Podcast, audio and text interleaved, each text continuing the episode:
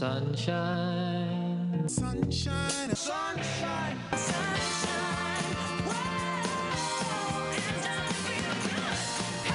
Welcome to Full Disclosure on the WMAY Morning News Feed. Every, every Wednesday morning, we check in with David Greising, President and CEO of the Better Government Association. And this is our final full disclosure for calendar year 2021. It has been certainly quite an eventful year in Illinois government and politics, and a big year for the BGA as well. We're going to take a look back here this morning with David Greising. David, good morning and welcome.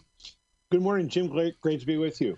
Well, let's uh, begin uh, with with what's happened with the BGA over the last year. Uh, a lot of uh, big moves, uh, positioning for a, a, future with important developments in terms of uh, the BGA's role in investigative journalism and really keeping up that very important function to keep the public informed about what's happening in government.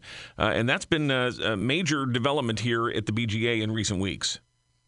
Yes, uh, we announced uh, in uh, November a uh, commitment from the McCormick Foundation for $10 million in funding over five years. It works out to about $2 million per year.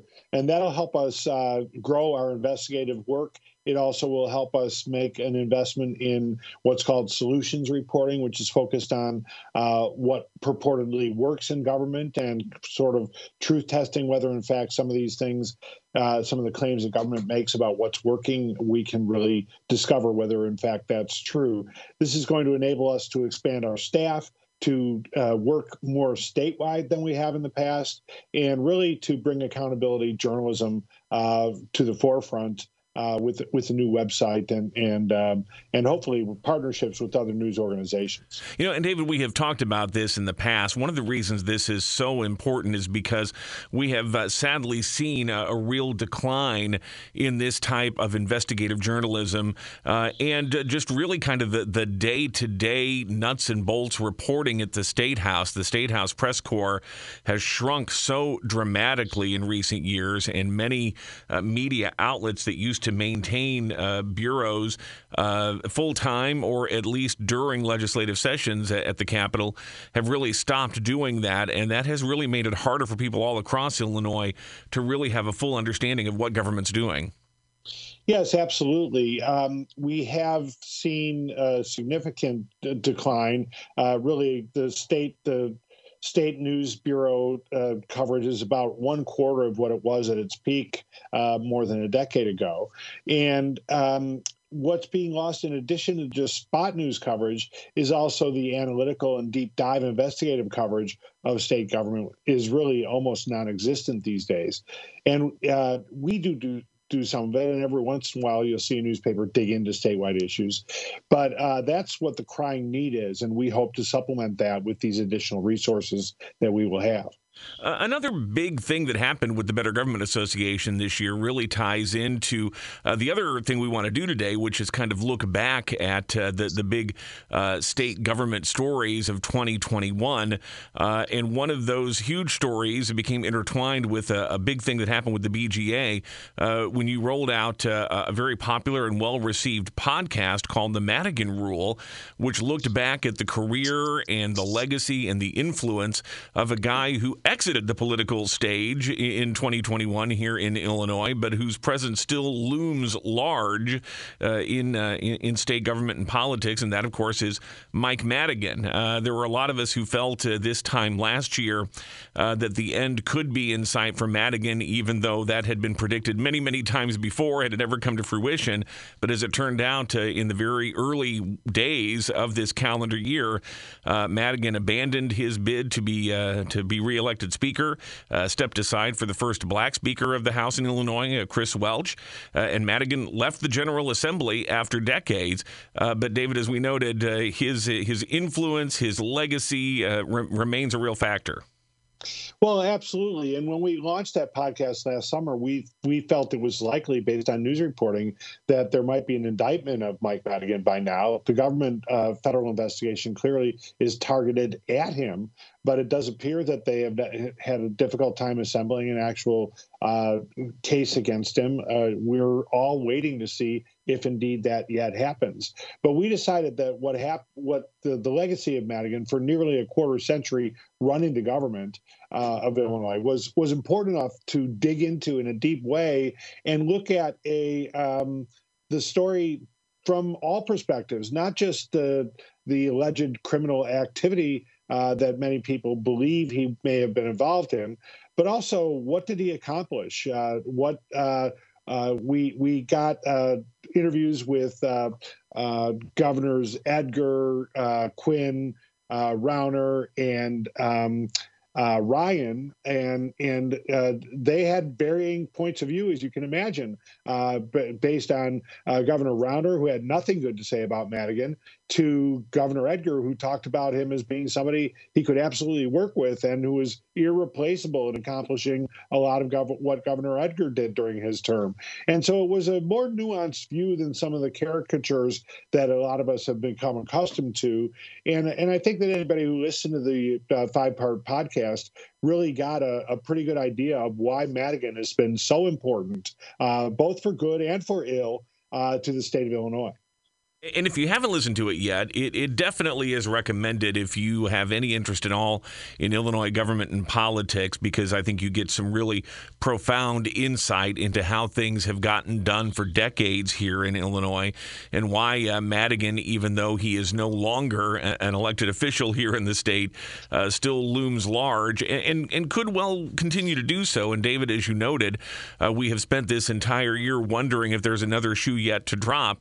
And that shoe could still drop in 2022. We don't know yet, and uh, obviously, with each passing day that something doesn't happen, you do have to wonder if the just the case isn't there. Uh, but it, it, could lead to that at some point. And in addition, uh, many Madigan insiders are still themselves in legal jeopardy over their involvement in these uh, uh, alleged schemes, the the bribery and the influence peddling, etc.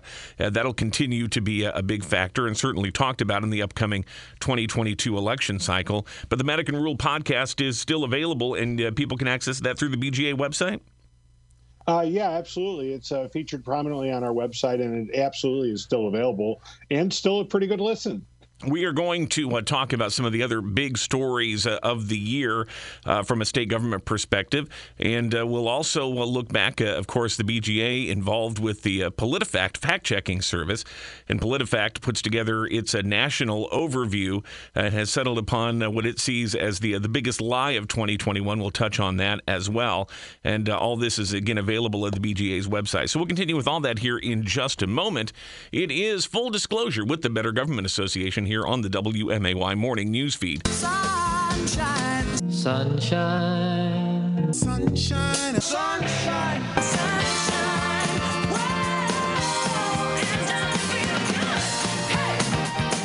Continue on with full disclosure with the Better Government Association. David Greising is the president and CEO and joins us here each week. We are uh, closing out our final edition of 2021 with a look back at the year gone by and some of the uh, major stories the BGA has kept a close eye on. One of the big ones with implications for the next decade of Illinois governance, of course, is the continuing fight over redistricting. It is still uh, a matter uh, for the courts to weigh in on uh, as the, the clock is is running, and we will start to petition circulation very, very soon to see who'll be lining up to run for various offices uh, in the uh, coming election cycle. Uh, and David, again, this whole process has uh, left a lot of people shaking their heads, feeling very frustrated, and feeling again like uh, for all of the talk about how we want to have a better, cleaner, fairer process, nothing really has changed in how we draw these districts and for whose benefit.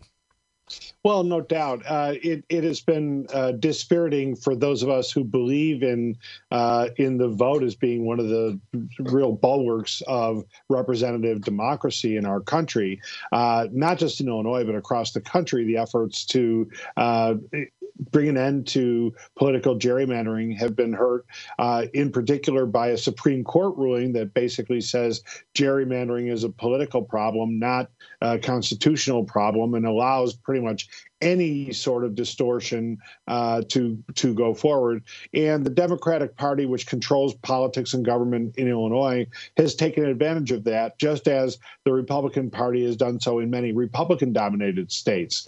And by doing so, uh, they invited uh, uh, legal challenges. Uh, the one of the more prominent comes from the Mexican American Legal, Legal Defense Fund, uh, and these these legal challenges actually have uh, prompted changes in the maps that make them uh, somewhat improved over what they originally were, uh, brought about better representation for uh, Latino uh, communities, for example.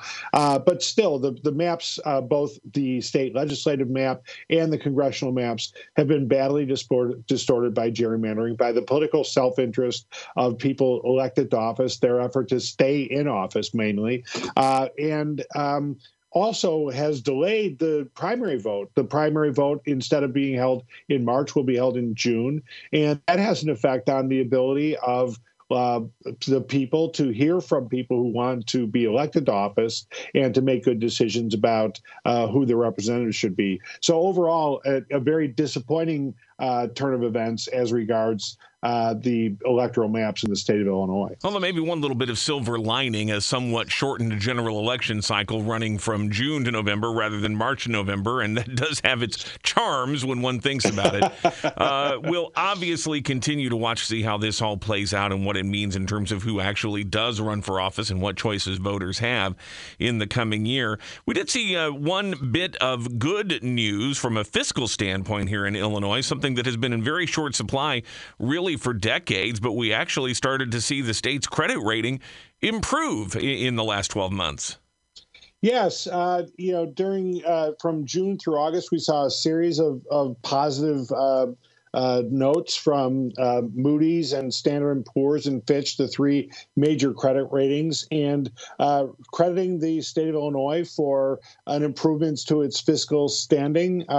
we're no longer one notch above junk status. Illinois is still the has the poorest credit rating of any state in the union, and all three credit ratings made it clear that Illinois is far from on secure footing, but it is on improved footing as regards its fiscal standing. Uh, there are still serious problems as regards uh, pension underfunding and the amount of the federal of the state budget that goes toward just simply paying into the pension plans. We're still behind on uh, state mandated requirements as regards pensions, but the state's liquidity has improved. Uh, its ability to borrow is uh, is somewhat uh, less costly because of uh, credit upgrades uh, for the first time in two decades. And um, much of this comes from federal COVID relief money. And what the real test for Governor Pritzker going forward will be uh, as these um, uh, the COVID relief packages run their course. is the state really more fiscally sound on a longer term basis? And we have yet to see what the answer to that question will be. Here's to hoping that we'll have some uh, serious, rational, thoughtful discussion about Illinois' fiscal issues in the upcoming election. Not necessarily holding my breath, but uh, a boy can dream. Uh, David Greising, we are, are, just about out of time. Uh, we'll just direct people to the BGA's website where you can read about the PolitiFact uh, lie of the year. It relates, of course, to the January 6th insurrection at the Capitol and the uh, ongoing claims of a stolen election claims which, of course, have no basis in reality. Uh, but you can read about that and uh, many other important uh, stories at the BGA's website. So, David, tell people how to reach you in the BGA the rest of the week. Right. I'm at dgreising at bettergov.org. That's D G R E I S I N G at bettergov.org. And our website is bettergov.org. And of course, here each week, full disclosure on the WMAY morning newsfeed. David Greising, Happy New Year to you and everyone at the BGA.